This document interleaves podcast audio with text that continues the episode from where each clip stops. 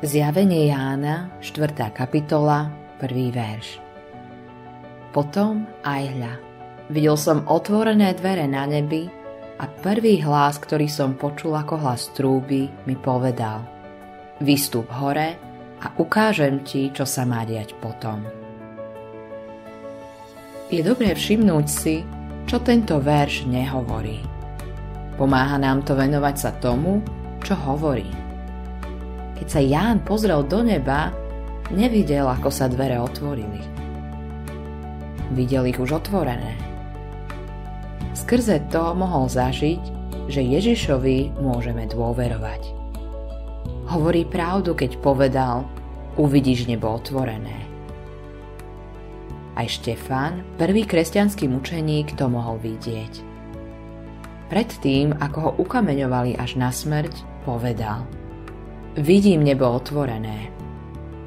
Božie dieťa žije pod otvoreným nebom.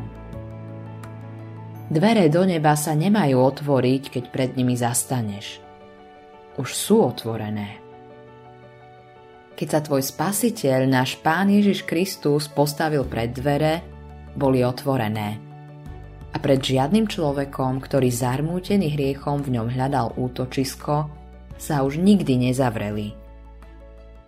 Je ľahké zabudnúť na otvorené dvere.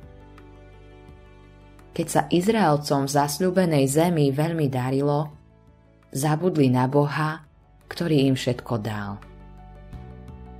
Dobroreč, duša moja hospodinovi, a nezabúdaj na žiadne jeho dobrodenia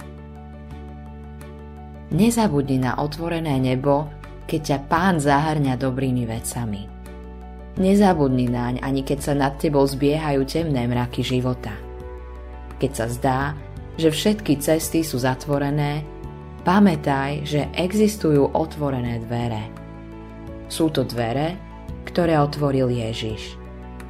On otvára tak, že nik a nič to nedokáže zavrieť keď vylial svoju krv na Golgote, odstránil všetky prekážky medzi tebou a Bohom. Dvere sa otvorili priamo do Božieho srdca. Ak žiješ svoj život s Ježišom, hriech ani sklamanie nemôžu tie dvere zavrieť. Žiješ pod otvoreným nebom milosti. Čo skoro pôjdeš do kráľovstva, kde budeš naveky s tým, ktorý za teba na kríži všetko vykonal.